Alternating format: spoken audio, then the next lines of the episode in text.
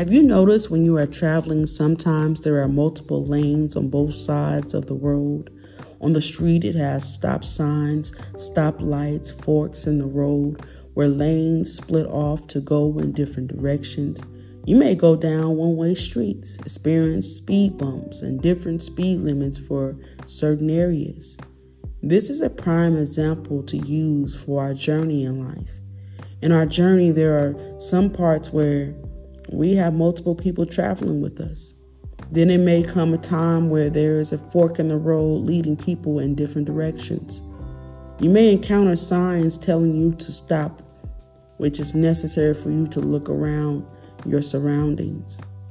Signal lights has you slow down to a complete stop for a while, and when it clears, you can go.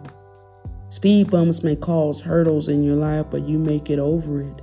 Sometimes the speed of your life needs to be slowed down so you can appreciate the simple moments.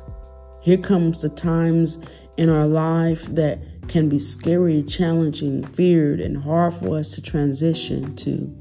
It's the one-way streets. This is the point in your life where no one else can go with you. This part of your journey, experience, blessing is just for you.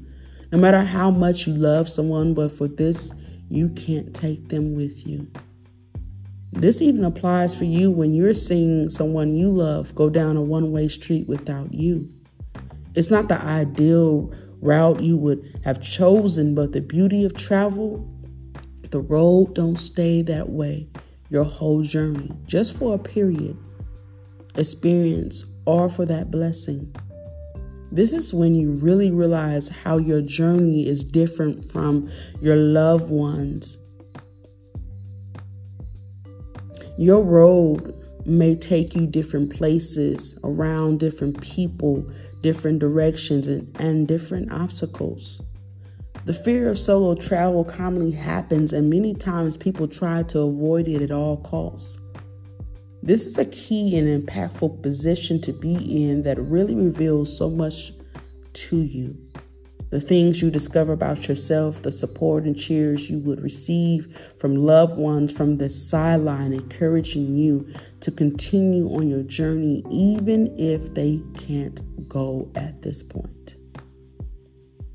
This has your name on it, no matter how you try otherwise to include others.